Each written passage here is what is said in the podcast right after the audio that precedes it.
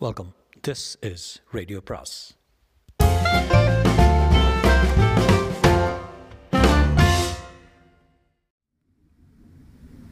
சுஜாதாவின் பதவிக்காக பாகம் இரண்டு. ராமராஜபுரத்திலிருந்து சென்னைக்கு வாடியார் காலேஜ் பிரின்சிபால் கொடுத்த காரில் தன்ராஜ் நாகு திலகவதி டிரைவர் எல்லோரும் கிளம்பி இரவோடு இரவாக பிரயாணம் செய்து கொண்டிருந்த போது சின்னப்பன் லேசாக தண்ணி அடித்துவிட்டு பாப்பா வீட்டிலிருந்து சென்னைக்கு ஃபோன் பண்ணினான். ஜீரோ ஃபோர் ஃபோர் என்று எஸ்டிடி அடித்து சுழற்றி அந்த பக்கம் ரிங் கேட்க முகம் மலர்ந்தது. ஒரு காலுக்குள்ள விரல் பாம்பு கணக்காக வீங்குது பாப்பா. யாருக்கு ட்ரங்க் கால் அலா ராமராஜபுரத்துலேருந்து சின்னப்பா பேசுகிறேன் ஐயா இருக்காருங்களா? பொத்தி அரங்க ராமானுஜன் தான். ஐயா நான் சின்னப்பன் பேசுகிறேன் ஐயா. சின்னப்பா என்னாச்சு? எப்படி இத்தனை ஓட்டில் விட்ட? எல்லாம் துரைராஜுங்க. காம்பெயின் சரியில்லைங்க. கள்ள ஓட்டு வெள்ளையா ரெண்டு மூணு கொத்து போட்டுற போட்டுற வேண்டித்தானே இல்லையா? ரொம்ப வித்தியாசமாயிருச்சு. ஐயா உங்களை தான் நம்பியிருக்கேன். எனக்கு எப்படியாச்சும் கிராஜுவேட் தொகுதியில் மேல் சபையில் அல்லது ரெட்டை வயல் வருதே. சின்னப்பன் உனக்கு என்ன வேணும்?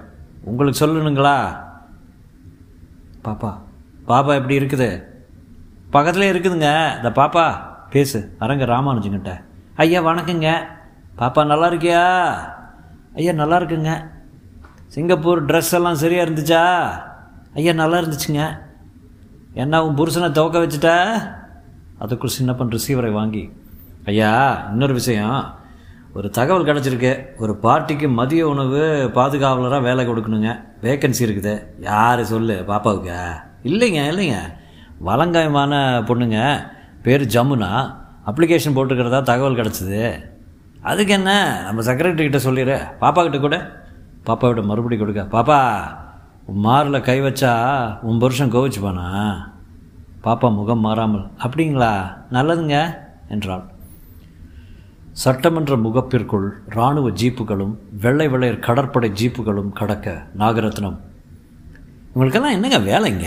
என்றான். தன்ராஜ் இவங்க தாண்டா இந்த கோட்டைக்கு சொந்தக்காரங்க. தமிழக அரசு ஒரு புல்லை கூட பிடுங்க முடியாது என்றான். திலகவதி ஆர்வத்துடன் இந்த இந்த பக்கம் அந்த பக்கம் பார்க்க கார் நிற்க தன்ராஜ் பிரமிப்புடன் சட்டமன்றத்தின் உயர்ந்த மேற்கூரையை நோக்கினான்.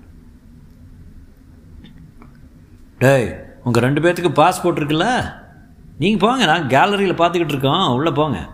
மன்றத்தின் பிரதான வாசல் வழியாக உள்ளே நுழையுமன் தன்ராஜ் நாகுவின் கையை பிடித்து ஒருமுறை அழுத்தி நகு எல்லாம் உன்னால் தாண்டா என்றான். அவன் கண்களில் லேசாக கண்ணீர் கரையிட நாகுவின் கண்களில் கண்ணாடி காட்டை போயிட்டு வாங்க என்றான். தன்ராஜ் சட்டமன்றத்தின் உள்ளே நுழைந்தான்.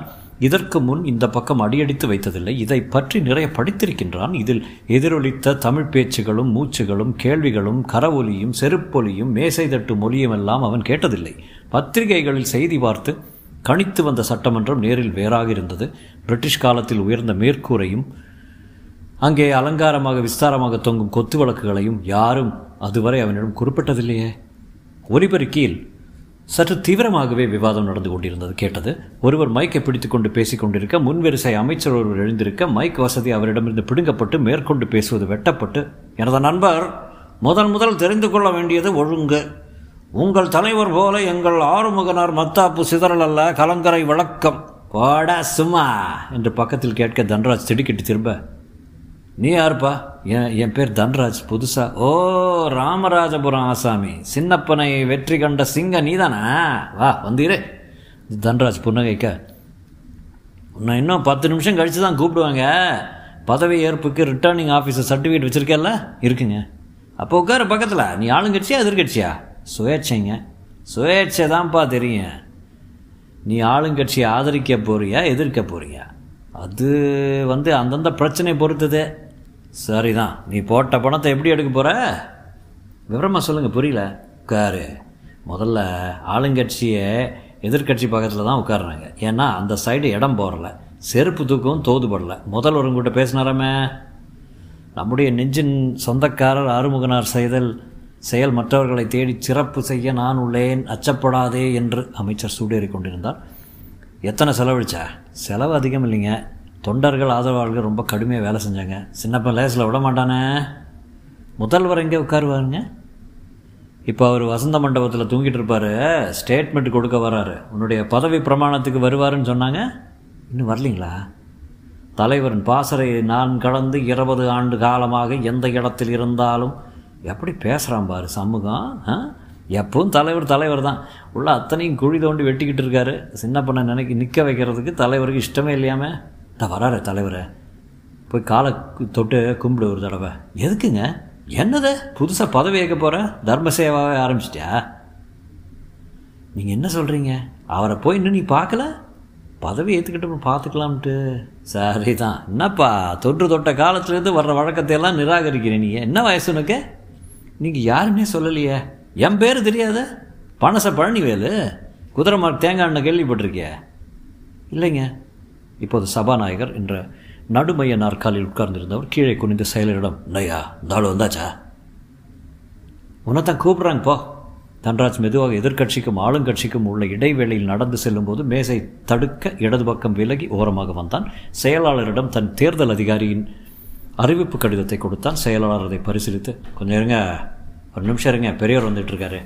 அவர் சொல்லி முடிப்பதற்குள் முதல்வர் ஆறுமுகம் வணங்கிக் கொண்டே வந்து முன்வரிசையில் உட்கார தன்ராஜுக்கு அவரை அத்தனை அருகாமையில் பார்த்தபோது புல்லரித்தது. நீங்கள் தானே அது? ரொம்ப இளமையாக இருக்கீங்க. முதல்வரிடம் அருகில் குனிந்து அரங்க ராமானுஜம் ஏதோ பேச ராமானுஜத்தின் முதுகில் தட்டி கொடுத்தார். இப்பொழுது புதிதாக ராமானுஜபுரம் தொகுதியிலிருந்து தேர்ந்தெடுக்கப்பட்டிருக்கும் தன்ராஜ் என்னும் ராஜ்குமாரின் பதவி பிரமாணம். தன்ராஜ் செயலரை நோக்கி நடக்க ஒருமுறை அவன் கடைக்கண் பார்வை மேலே பார்வையாளர் காலரிக்கு கேலரிக்கு செல்ல அங்கே நாகும் திலகவதியும் மலைக்கு பின் தெரிந்தார்கள். பி. கே. செங்கல்வராயன் குமாரனாகிய தன்ராஜ் என்னும் ராஜ்குமாராகிய நான் தன்ராஜுக்கு அந்த கணம் ஏனோ ஜமுனாவின் நினைவு வந்தது. ஜமுனா ஜமுனா.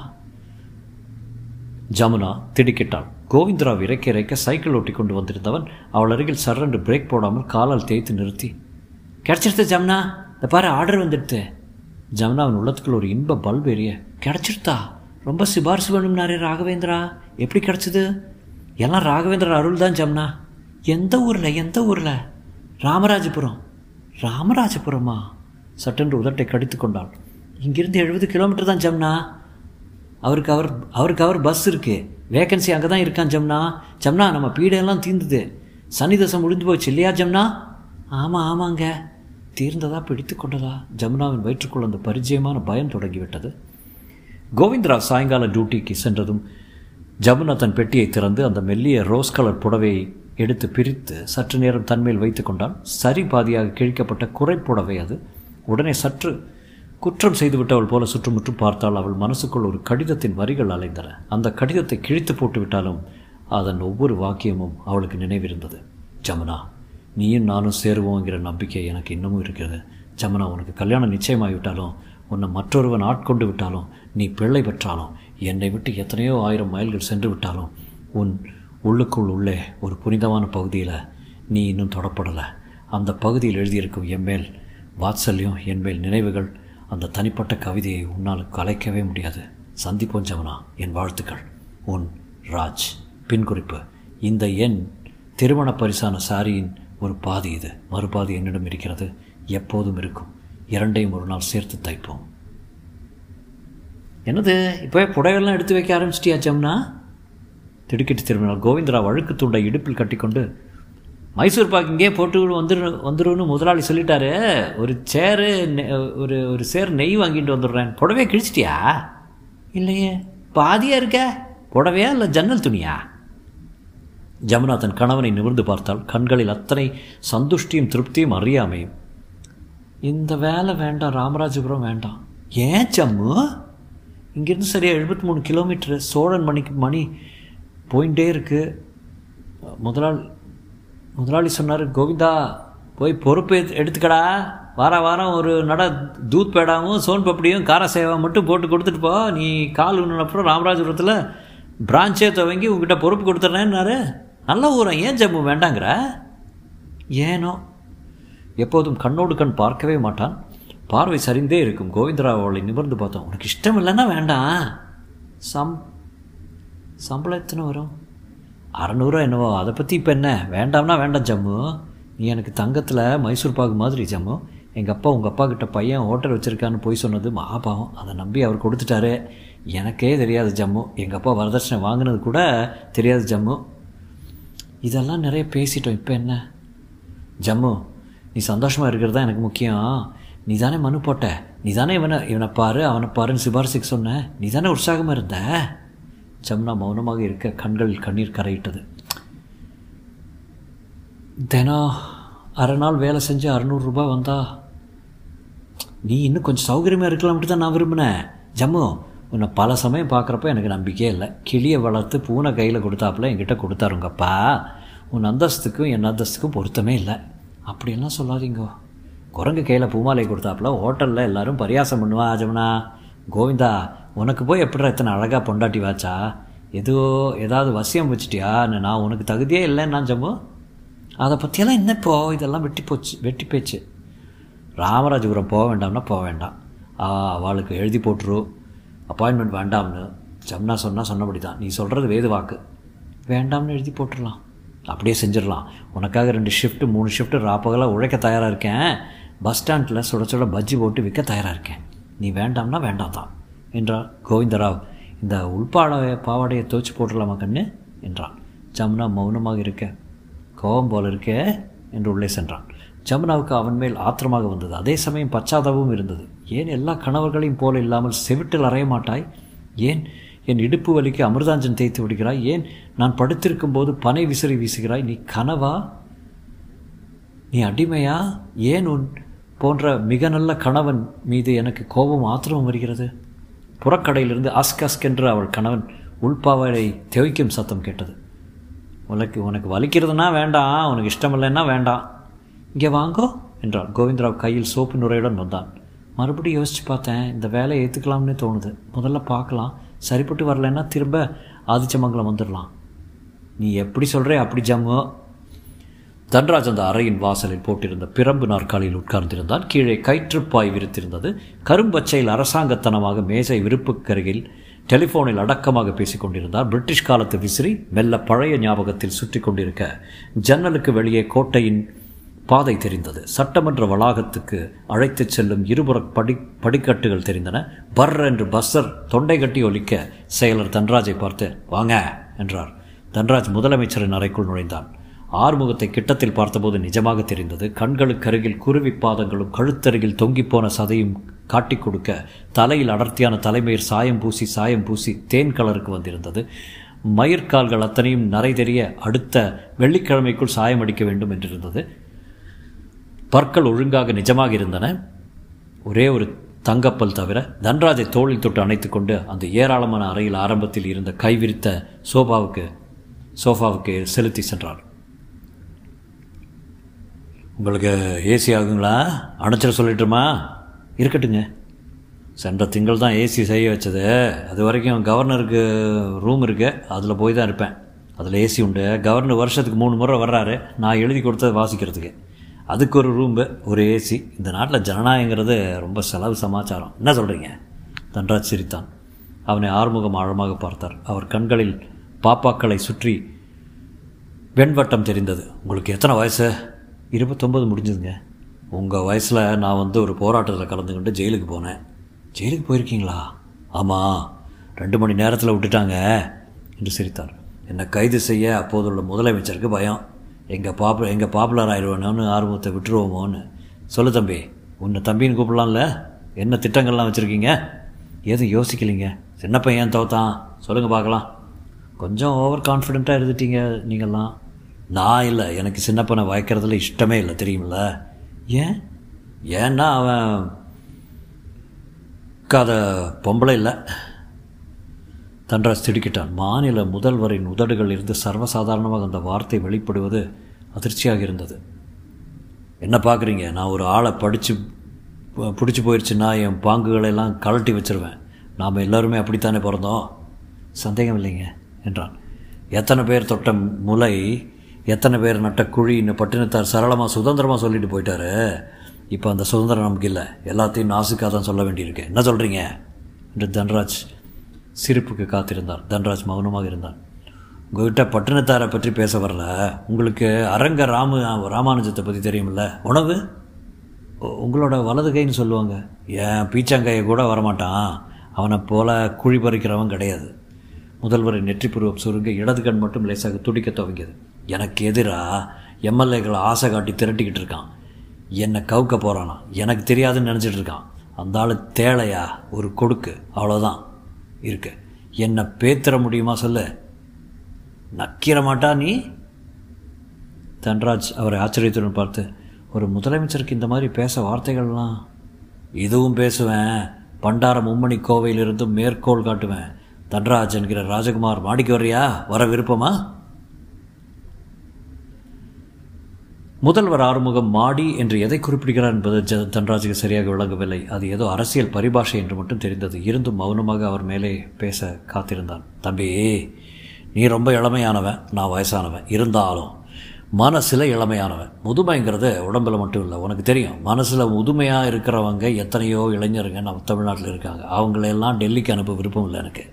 டெல்லிக்கா? என்று கேட்க விரும்பி ஆர்வத்தை அடக்கி கொண்டான். என்ன பேசவே மாட்டேங்கிற?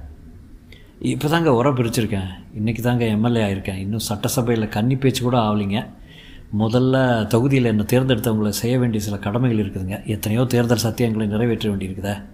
எல்லாம் செய்ய ராமராஜபுரம் குடிதண்ணீர் திட்டம் என் மேசையில் வந்திருக்குது? அதுக்கு என்ன செய்திடலாம்? ராமராஜபுரம் ஒரு சுண்டக்காய் தொகுதியோட உன் திறமை இன்னும் நின்று போயிடக்கூடாது. மாநிலம் ஏன் நாடு தழுவின அளவில் நீ வர முடியும். அதுக்குண்டான பொட்டன்ஷியல் இருக்குது உனக்கு. அதைத்தான் சொல்ல வந்தேன். பார்க்கலாங்க. முதல்ல தாவழறேன் அப்புறம் நடக்கிறேன் என்றான். இந்த பதில் அவருக்கு திருப்தி அளிக்கவில்லை என்பது உடனே முகத்தில் தெரிந்தது. வாழ்த்துக்கள். ஏதாவது வேணும்னா சொல்லி அனுப்பு. அரசாங்கத்தை அரசை விமர்சிக்கிற போது நம்ம சாதனைகளை ஞாபகத்தில் வச்சுக்க. பாரபட்சம் இல்லாமல் இருங்க. சரிங்க. தன்ராஜ் சென்றதும் முதல்வர் டெலிஃபோனை எடுத்து தானே மறுமனையை கேட்டுக்கொண்டிருந்தவர். எங்கே போகிறான் இருக்கட்டும். அவன் சட்டசபை பேச்சு ஒரு டேப்பு வேணும் எனக்கு என்றார்.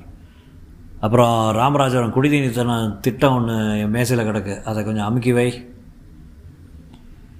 குஷன் அமைக்கப்பட்ட உறுப்பினர் இருக்கை சற்று அசௌகரியமாக இருந்தது எதிரே இருக்கும் பேனலில் பொருத்தப்பட்ட மைக் எப்போது உயிர் பெறும் என்று காத்திருந்தான் தன்ராஜ். கண்ணாடி பெட்டிக்குள் இருந்தவர் சைகை செய்வதை முதலில் கவனிக்காமல் பேசலாங்களா? என்று கேட்டது சட்டசபை முழுவதும் ஒலிக்க லேசாக சிரிப்பொலி புறப்பட்டது. ஆள் புதுசில்ல பேசுங்க பேசுங்க. உங்களுக்கு தான் மைக் ஒதுக்கியிருக்காங்க நிருபர் பெஞ்சு ஏறக்குறை காலியாக இருந்தது பெரும்பாலான அங்கத்தினர்கள் படி கொடுக்கும் பகுதியில் இணை சட்ட சபை அமைத்து கொண்டு வர வேண்டிய அரசாங்க காசுக்காக காத்திருக்க கைத்தறி மந்திரியும் ஒரு இரண்டு அதிகாரிகளும் முப்படைத்த மூப்படைந்த கோப்பு ஒன்றை கவனித்துக் கொண்டிருந்த மந்தமான வேளை தன்ராஜ் தன் முதல் பேச்சை துவங்கினான். சரியா பத்து நிமிஷத்துக்குள்ள முடிச்சிச்சுங்க. அவைத்தலைவர் அவர்களே மாண்புமிகு ஒரே ஒரு அமைச்சர் அவர்களே லேசாக மௌனம் கிடைக்க தன்ராஜ் தன் தெளிவான சற்றை வெண்கலம் கலைந்த குரலில் காந்தியின் நாட்டில் இன்று வன்முறை அரசோச்சுகிறது மாநில அரசு என்னும் ஒரு தெருக்கூத்தில் முதல் பலி சட்டமும் ஒழுங்கும். முதல் பலி சட்டமும் ஒழுங்கும். அரசாங்கம் என்னும் மகத்தான தேர் நின்று போயிருக்கிறது. ஊழியர்கள் பல்லாயிரம் ஊழியம்தான் கொஞ்சம். ஊழல் ஏராளம் சட்டங்கள் அதிகம். நியாயம் குறைவு. கட்டுப்பாடுகள் அதிகம் நல்வாழ்வு குறைவு. நிருபர் பகுதியில் ஏறக்குறை தூங்கிக் கொண்டிருந்த நிருபர் சற்று நிமிர்ந்து உட்கார்ந்தார் இவர் யாருங்க? என்றார். புதுசாக சேர்ந்திருக்காரு தன்ராஜ் முதல் ஸ்பீச்சு நம் நாட்டின் பொருளாதார சாத்தியக்கூறுகளை சுபிட்சங்களை பயன்படுத்த யாருக்குமே விருப்பமில்லை. அமைச்சர்கள் அத்தனை பேரும் ஒரு பேரமைச்சரின் டைரக்ஷனில் தமிழ் சினிமாவின் கனவு சீன் போல இயங்குகிறார்கள். காலுக்கு கீழ் அத்தனை பேருக்கும் லஞ்சம் என்னும் பஞ்சு பொதிகள். கல்வி குடும்ப நலம் சத்துணவு ஆரோக்கியம் எல்லா துறைகளும் சீராக அளவாக மற்ற மாநிலங்களிலிருந்து பின்தங்கி இருக்கிறோம் இந்திய தேசம் இன்று உலகத்தின் பதினைந்தாவது ஏழை நாடாக இருந்தும் இருக்கும் பெருமை படைத்துள்ளது. அந்த இந்திய தேசத்தில் அந்த ஏழை நாட்டில் நம் மாநிலம் மூன்றாவது பதவி வகிக்கிறது வகிக்கிறது. எதில்? ஏழ்மையில். சற்றென்று முழுக்க முழுக்க மௌனம் நிலவ வாய் வார்த்தையாக செய்தி சென்று மற்ற நிருபர்களும் அவசர அவசரமாக உள்ளே வர சிற்சில அங்கத்தினர்களும் உள்ளே நுழைந்து தத்தம் இருக்கைகளை நழுவிக் கொண்டார்கள். நான் மிக அண்மையில் இந்த தமிழ் கூறும் நல்லுலகத்தின் ஒரு பகுதியில் ஒரு தொகுதியில் தேர்தலில் வென்றுவிட்டு வந்திருக்கிறேன். இதை ஒரு பெரும் சாதனையாக கருத வேண்டும். ஏன்? நான் இந்த ஒரு தேர்தலில் பார்த்த ஊழல்கள் அதில் பார்த்த பணம் செல்வத்தின் அராஜகம் அதிகார அரசாங்க சலுகைகளின் ஆக்கிரமிப்பு பார்த்த சாக்கடைகள் வன்முறைகள் ஒரு வாழ்நாளுக்கு போதுமானவை. இத்தனையும் எதிர்த்து நான் வென்றது எப்படி என்று மிக மிக ஆச்சரியமாக இருக்கிறது. நாட்டில் ஜனநாயகத்துக்கு இன்னும் கொஞ்சம் மூச்சுக்காற்று பாக்கி இருக்கிறது என்பதைத்தான் அது தெரிவிக்கிறது. ராஜாஜி என்ற ஒரு மூதறிஞர் இருந்தார். முன்னாள் முதல்வர் கவர்னர் ஜெனரல். அவரை நம்மில் பல பேருக்கு தெரியாது. பல பேர் அவரை மறந்து விட்டிருப்பார்கள். அவர் எழுதிய சிறை வாழ்க்கை குறிப்புகளை சமீபத்தில் படிக்க நேர்ந்தது. அதிலிருந்து ஒரு பகுதியை குறிப்பிட விரும்புகிறேன். சுதந்திரம் நமக்கு கொடுக்கப்பட்டவுடன் தேர்தல்களும் அவைகளில் ஊழல்களும் அநியாயமும் பணத்தின் செருக்கும் அதிகார வர்க்கத்தின் குறைபாடுகளும் தின வாழ்க்கையை நரமா நரகமாக்கப் போவது நிச்சயம். பழைய ஆட்சியின் திறமையும் சுமாரான நியாயத்தையும் அமைதியான ஏறக்குறைய நேர்மையான அரசாங்கத்தையும் மக்கள் திரும்ப நினைவுபடுத்திக் கொள்வார்கள். ஒரே ஒரு லாபம் அடிமைத்தனத்திலிருந்து விடுதலை மட்டும்தான். இதை ராஜாஜி அவர்கள் எழுதியது ஜனவரி இருபத்தி நாலு ஆண்டு ஆயிரத்தி தொள்ளாயிரத்தி இருபத்தி ரெண்டு. இத்தனை ஆண்டுகளாகியும் நம் நாட்டில் அவர் எதிர்நோக்கியது தான் நடக்கிறது. நம் அரசியல் சட்டத்தின் நாற்பத்தைந்தாவது ஷரத்து என்ன சொல்கிறது? மெல்ல மெல்ல அந்த பேச்சின் கவர்ச்சி சட்டசபையின் அக்கம் பக்கத்திலும் பரவி லாபியிலும் கான்ஃபரன்ஸ் ஹாலிலும் பஞ்சப்படி படியளவு அளக்கும் பகுதிகளிலும் வராந்தாக்களிலும் கோட்டையின் புற மைதானங்களிலும் கொடிக்கம்பங்களின் அருகிலும் இருந்தவர்கள் ஒவ்வொருவராக உள்ளே செல்ல துவங்க தன்ராஜ் முடித்தபோது மேசைகள் பலமாக தட்டப்படுவது வசந்த மண்டபத்தில் முதலமைச்சர் ஆறுமுகத்திற்கு தெளிவாக கேட்டது. அமைச்சர் அரங்க ராமானுஜம் அங்கிருந்து பற்பல கிலோமீட்டர்கள் விலகி கோடம்பாக்கத்தில் விஜயாவில் ஒரு புதுப்படத்தின் துவக்க விழாவில் இருந்தார். ஸ்கிரிப்டை ஃபைல் பண்ணி சந்தனமிட்டு ஊதுபத்தி கட்டின இடையே பாலாம்பிகை படத்தின் முன்னே வைத்து புதிதாக எழுதப்பட்ட கிளா கிளிப்போடும் பூஜை செய்யப்பட்டது. அரங்க ராமானுஜம் மற்றவர்களுடன் மௌனமாக நிற்க குருக்கள் மணியடிக்க பட்டுப்புடவை குட்டிகள் அவ்வப்போது தான் அழகு தான் அழகு என்பதை நினைவுபடுத்திக் கொள்ளும் வகையில் மை தீட்டிய கண்களால் யார் யார் தன்னை பார்க்கிறார்கள் என்று நோக்க அடுத்த கான்சோலில் அபத்தமான பாட்டுக்கு இசையமைக்க வாத்திய ஆயத்தங்கள் நடக்கும் ஸ்டூடியோ அறைகளில் ஒன்று எஸ்பிபி வருவதற்காக காத்திருந்த ஒரு அறையில் ராமானுஜம் உள்ளே நுழைந்தார். அவருடன் இரண்டு வெண்பட்டு மேல் துண்டு இளந்தொந்தி வைர மோதிரக்காரர்கள் நுழைய சின்னப்பன் தோத்துட்டாங்களே. தோக்க வச்சுட்டார்ல பெரியவர்.